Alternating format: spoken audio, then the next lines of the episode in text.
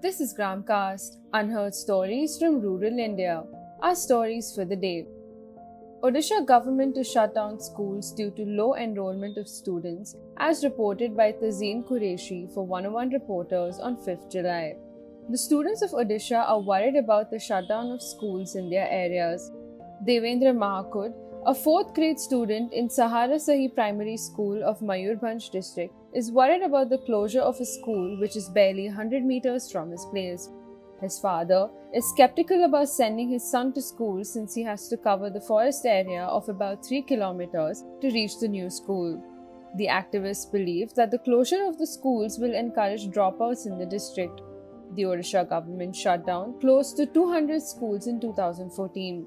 In 2019, around 1,000 schools were either merged or shut down.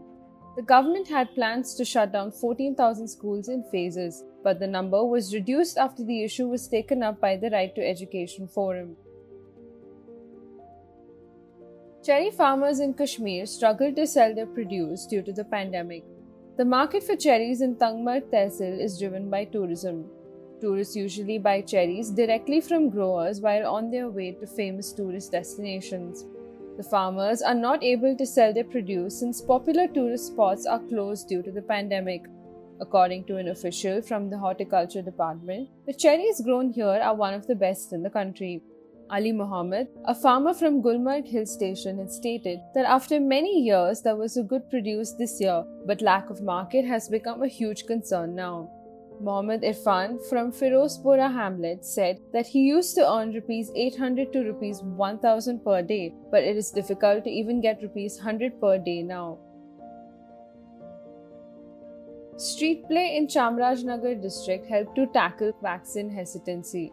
Basuraj Soliga, a tribal artist in Chamrajnagar district, has stated that performing street play titled Corona Mari to tackle vaccine hesitancy among tribals. He first performed the street play in Karalakatte village. The play revolves around a young man who visits a traditional healer after contracting the virus. The story has a strong message on getting vaccinated to prevent the disease. Basaraj said that traditional healers influenced how tribals perceive things and it was important to convey the message through their belief system.